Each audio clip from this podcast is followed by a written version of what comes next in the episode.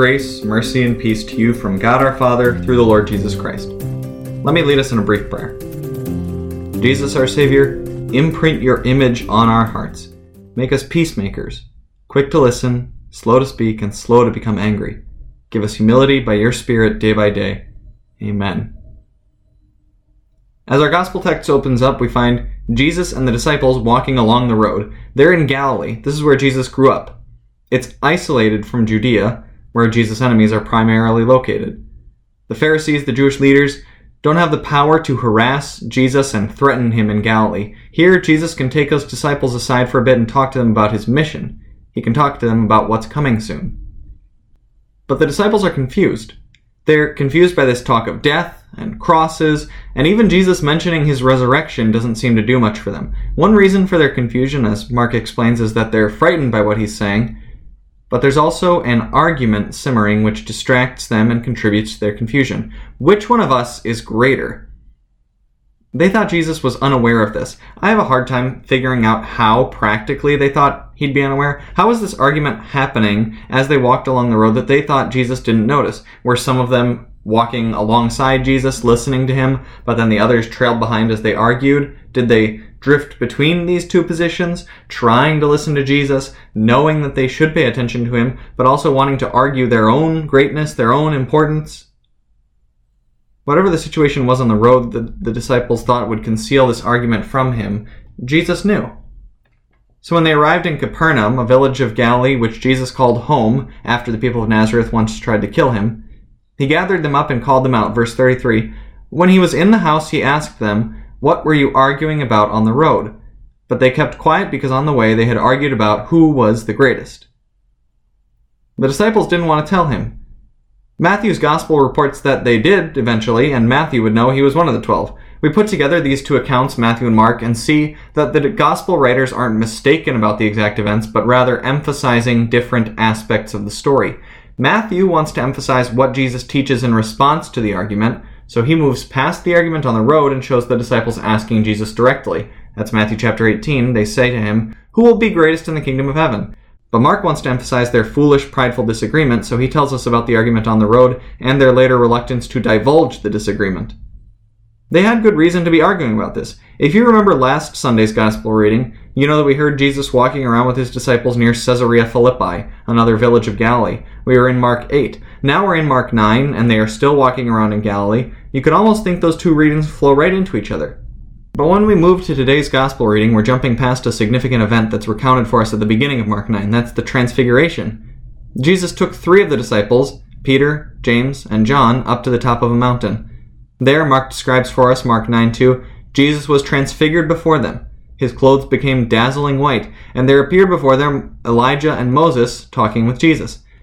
It was a stunning, glorious moment which testifies to Jesus' divine majesty. But those three disciples were told by Jesus afterward not to tell anyone, not even the other nine. Getting down the mountain, Jesus and the three find the nine in the midst of a crowd. A father has brought his demon possessed son to have the demon cast out, but the nine have been unable. Jesus, on the other hand, casts it out easily and says something before doing so which might have hurt the disciples' feelings. Mark 9:19 he says, "You unbelieving generation, how long shall I put up with you? Bring the boy to me." So now, the disciples in our text are walking along the road and they argue. The 9 are offended that they didn't go to go up to the mountain and they're embarrassed by the exorcism incident, and when people are embarrassed, they get defensive. The 3, as far as we can know, didn't ask for this special treatment. Maybe they're defending themselves against unkindness from the nine of the who do you guys think you are variety. We don't know. Our Bible translation says that they were arguing about who was the greatest, but the Greek word there isn't actually greatest, the superlative form of the adjective. The Greek word there is a comparative adjective, meizon, greater. They're not arguing over the number one spot, greatest, but they do want to sort out who's greater, who's above and below in the pecking order. There's always a reason, a rationale we can give to our sin. We can always justify it in our eyes by blaming people around us, the hard day we've had, the frustration we feel when our peers seem to do better. We should be careful as we see the disciples arguing on the road not to be a bunch of pots calling kettles black. We rationalize our sin the same way. Having reached Capernaum, Jesus is going to lance this boil. He calls them together and he's blunt. What were you arguing about on the road? This is important. Talking to the disciples about their disagreement is so important that he's going to forego talking about the other thing right now his imminent arrest, trial, and death. He needs to talk to them about their road rage, about the fight they got into along the way. If you've been coming to our Psalms Sunday Bible studies here, you've heard me talk about the Christian life as a cyclical road trip, a pilgrimage that begins and ends each Sunday. We make our way through each day of life in a world that doesn't understand God and His message of sin and grace. We make our pilgrimage through that world each week to get to Sunday, to God's house, to gather around His Word with other believers. And strengthened by that, we head back out into the world to show it grace despite its sin, just as God showed us grace despite our sin. That's the believer's road trip, our pilgrimage, and one day God promises it will end with us at His side forever in heaven. When we read this story, our gospel reading today, we also see something about the believer's road trip. We are sinner saints. A person does not become perfect when they become Christian, they become a saved sinner. And do you know what two, three, twelve sinners are going to do when they get together? They're going to sin against each other. The disciples fought over who was greatest on the road. What arguments do you have with other believers on the road? There's a lot that goes on in the world, in our lives, to distract us, irritate us, frustrate us. And even if you have a personal devotional practice, which is a good thing, and even if you feel close to God outside of church, up in the mountains or out on the open sea, you need to be sat down regularly in a house with a bunch of other sinner saints so Jesus can call you out. You need the Jesus who sat the disciples down in a house in Capernaum and said, What are you arguing about? Eventually they fess up, as Matthew tells us. We want to know who's greatest. See how Jesus answers. He took a little child whom he placed among them. Taking the child in his arms, he said to them, Whoever welcomes one of these little children in my name welcomes me, and whoever welcomes me does not welcome me, but the one who sent me. And before doing that, though, he says something else, and we don't want to lose sight of it, because what Jesus does with that child is an illustration of what he first says. Backing up to verse 35, Jesus first says to the disciples, Anyone who wants to be first must be the very last and the servant of all. Whoever wants to be great in the kingdom of God will serve others. How does his object lesson with the child connect to those words? Think about it this way What do the people who are great in the world's eyes do with their kids? Caring for them is passed off to staff, nannies, tutors, cooks, boarding schools. This is as true in 2021 AD as it was in 21 AD, especially for great men. Kids aren't the concern of a great man. Servants take care of the kids. Jesus Christ, the eternal Son of God, King of the universe, the greatest man or human who has ever lived, hugs kids, loves them, protects them, serves them. He tells the disciples later in Mark 9, past our text, that it's better for someone to drown in the ocean than for God to catch up to them after they harm a child. Jesus loves kids, and he shows the disciples here that their greatness will not be about acquiring status and fame and prestige and power. It's about serving children. Who did the disciples' sinful, prideful, foolish argument really put in danger? Children. The next generation. The disciples have road rage at the children's crossing. They are so distracted by their disagreement that they have lost sight of the work to which they have been called, for which Christ is training them. And their distraction puts this child in danger, like someone texting as they drive past a school. Maybe not in physical bodily danger, but in spiritual danger. Disagreements among us believers endanger our children. The apostles were going to be Jesus' instruments to share the good news of his gift of salvation with the world. They were going to tell the next generation about God's praiseworthy deeds, but not if the band broke up before the big world tour.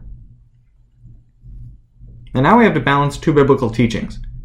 God promises that those whom he has elected, chosen from eternity, will be saved. Amen. And praise Him for that promise. Yet God teaches also that anyone who is saved will be saved because they have had His word shared with them by another person. We immediately want to ask questions. So, how can God be sure that people will hear His message? If it depends on fallible humans to share your message, God, how can you make such confident promises? God doesn't answer such questions for us in the Bible.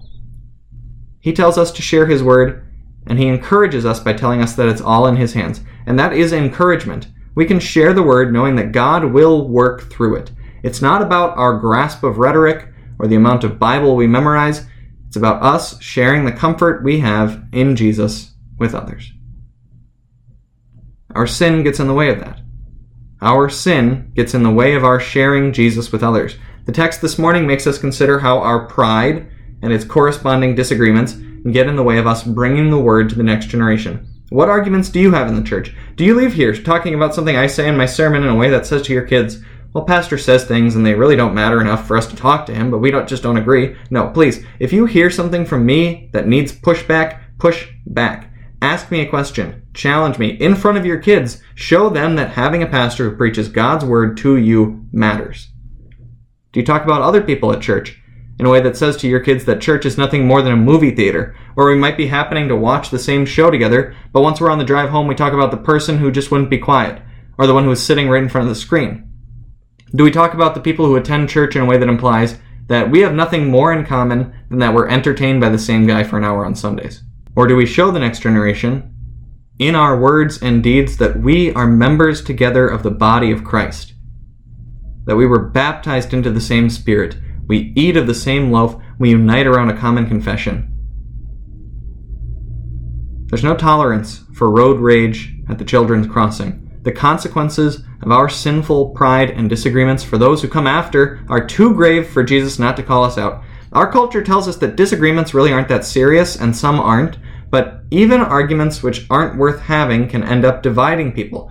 We blow things out of proportion, then we rationalize our reactions just as the nine did with their jealousy toward the three. We disagree over important things, over unimportant things, over sometimes nothing, and we forget in all of that why we're here to receive forgiveness, one generation after the other.